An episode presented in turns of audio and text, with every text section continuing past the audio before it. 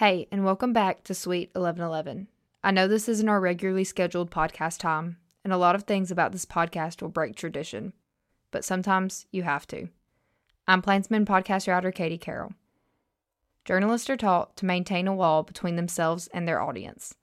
Their lived experiences and their perspectives are kept out of stories. But I'm about to break down that wall. Before we begin, I want to give a trigger warning that this podcast touches on the issue of assault. And for those who may be triggered by this, the content could be difficult to listen to. If you or anyone you love needs help, you can find more resources in the show notes or call Safe Harbor at 334 844 7233.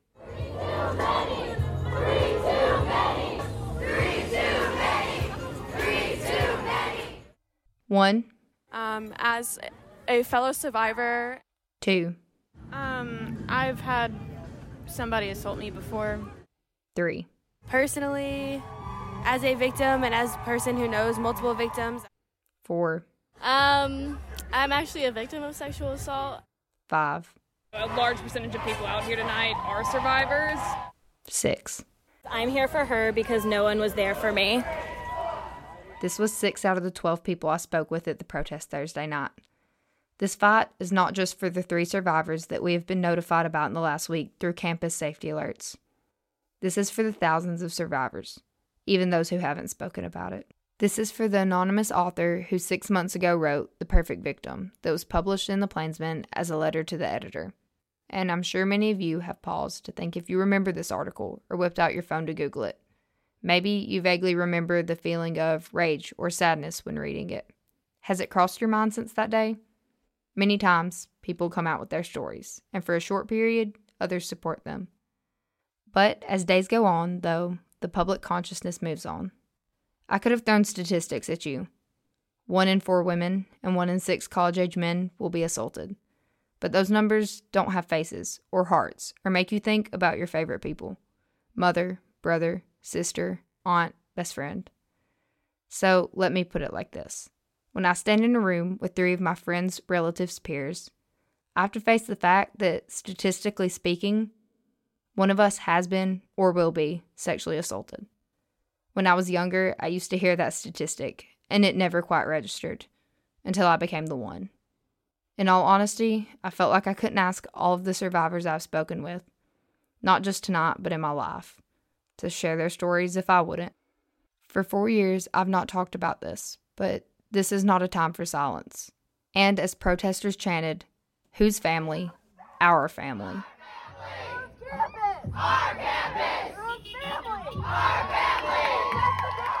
This is a time to stand together and show Auburn what family actually looks like. And family shows up for one another. Clearly, we're out here in support of every sexual assault uh, victim out there, but especially for the ones who have been affected by the most recent uh, cases that have been brought to the uh, university student body's attention by email. Three in one week is just unacceptable. Personally, I'm out here tonight to stand together with all of my friends and to stand up for myself personally. Um, as a fellow survivor and having so many survivors amongst my female and male friends, it's really important to get out here and show our support for the recent three victims um, that have been assaulted on campus so that they don't feel as alone and to let everyone else know out here who feels like they lost their voice because of their assaults that they can take their voice back. So, why'd you come out tonight? um, personally, as a victim and as a person who knows multiple victims, I think it's important for women to stand together tall against universities, public businesses, anybody who's hiding or concealing something that somebody went through.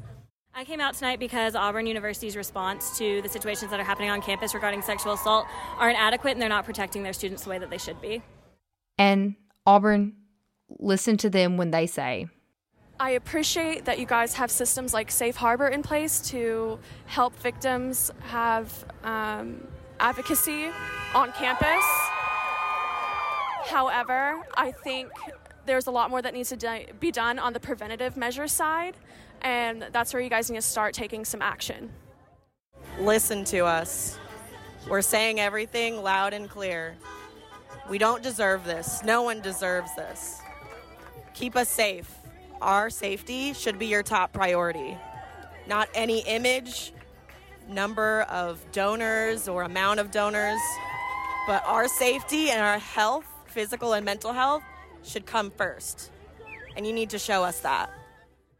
You know, they go around saying that Auburn protects Auburn family members, and we love the Auburn family, and we would do anything for the Auburn family, but the Auburn family includes this girl, and the Auburn family includes people who have gone through similar situations like this, and I think that they need to open their eyes to that.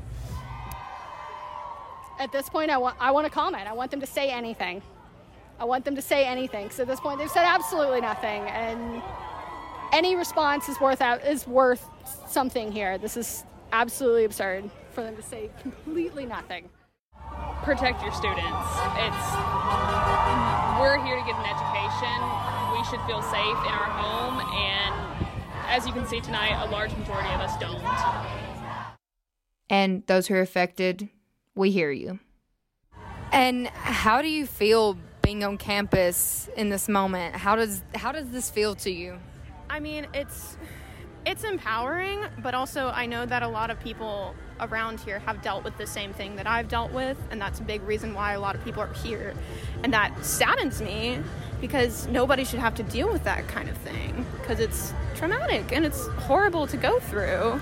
But also, taking a stance together can hopefully make our voice heard even more and hopefully make something even bigger happen and change because there needs to be a change. Um, I feel a little embarrassed by Auburn personally, but I also feel very empowered by the amount of people who came out and by the amount of women and men who are supporting women and men who have been raped or been sexually assaulted. Um, I think it's a really great thing to see because I feel like it's not something you would expect. But it makes me concerned to come spend time on main campus. I don't want to come run on main campus anymore, and I used to all the time. I'd come run with my dog. I shouldn't be afraid to come run with my dog. That's absurd. And as a mother of a daughter, how does this make you feel? Horrible, S- fearful, scared, terrified. Yeah. Don't even want her to leave the house. you know? To people in the community, parents, alum, locals, they need your help. My name is Melissa Tran, uh, T R A N. Awesome. Okay, and so why'd you come out tonight? Um, my daughter is a 16 year old girl here, and she's an Auburn High School student, and she said that she hates rapists more than anything in this world, and she asked me to come with her, so I did. Is your daughter planning on coming to the university? Um, I don't know. It's kind of a, we're not sure yet where she's going to go, but this is a reason to not want her to.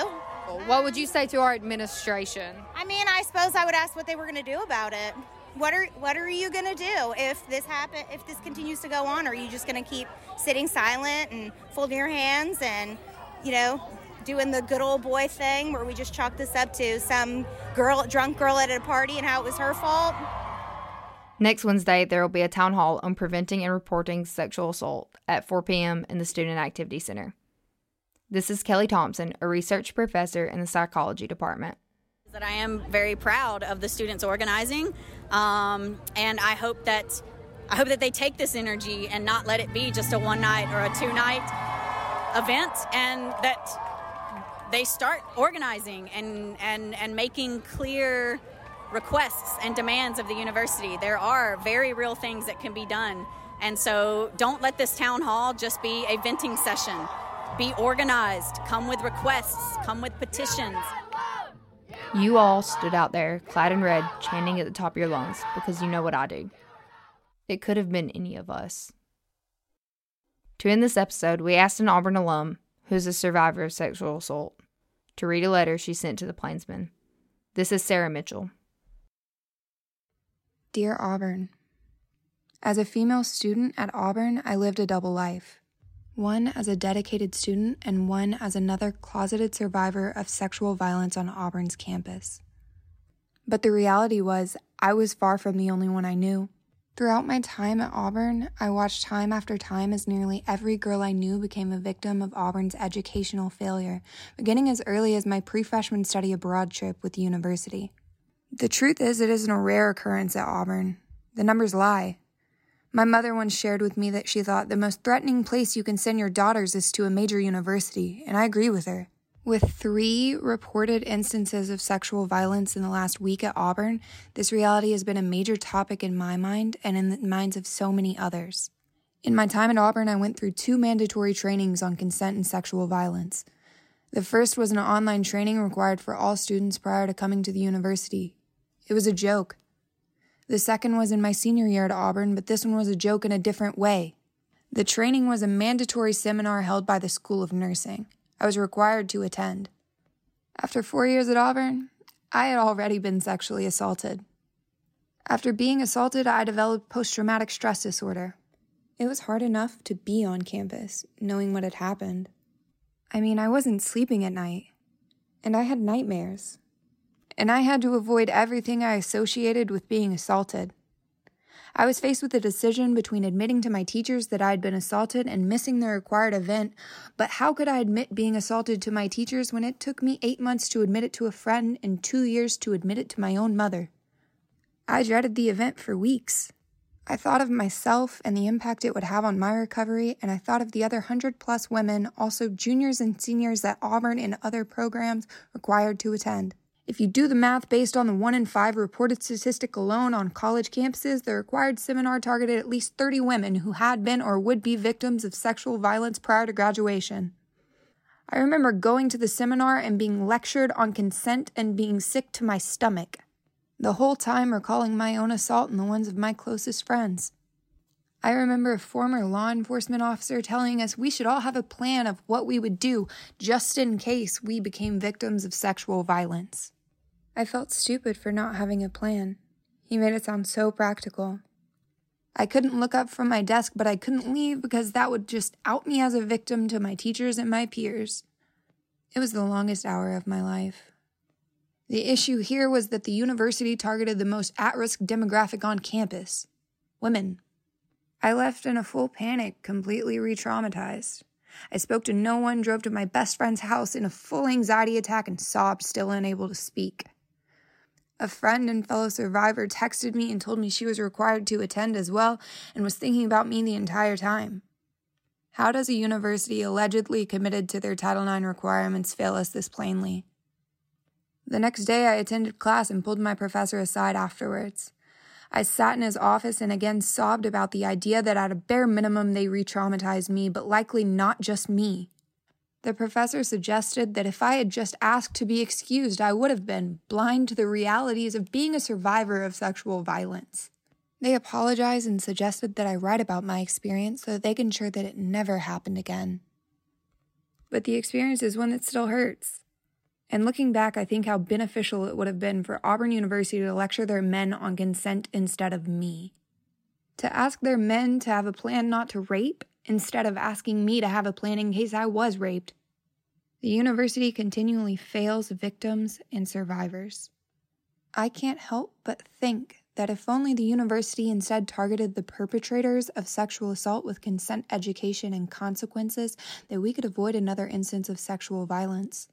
I can't help but think that if only the rules on alcohol and parties and residency that applied to sororities on campus also applied to fraternities, we could avoid one more sexual assault.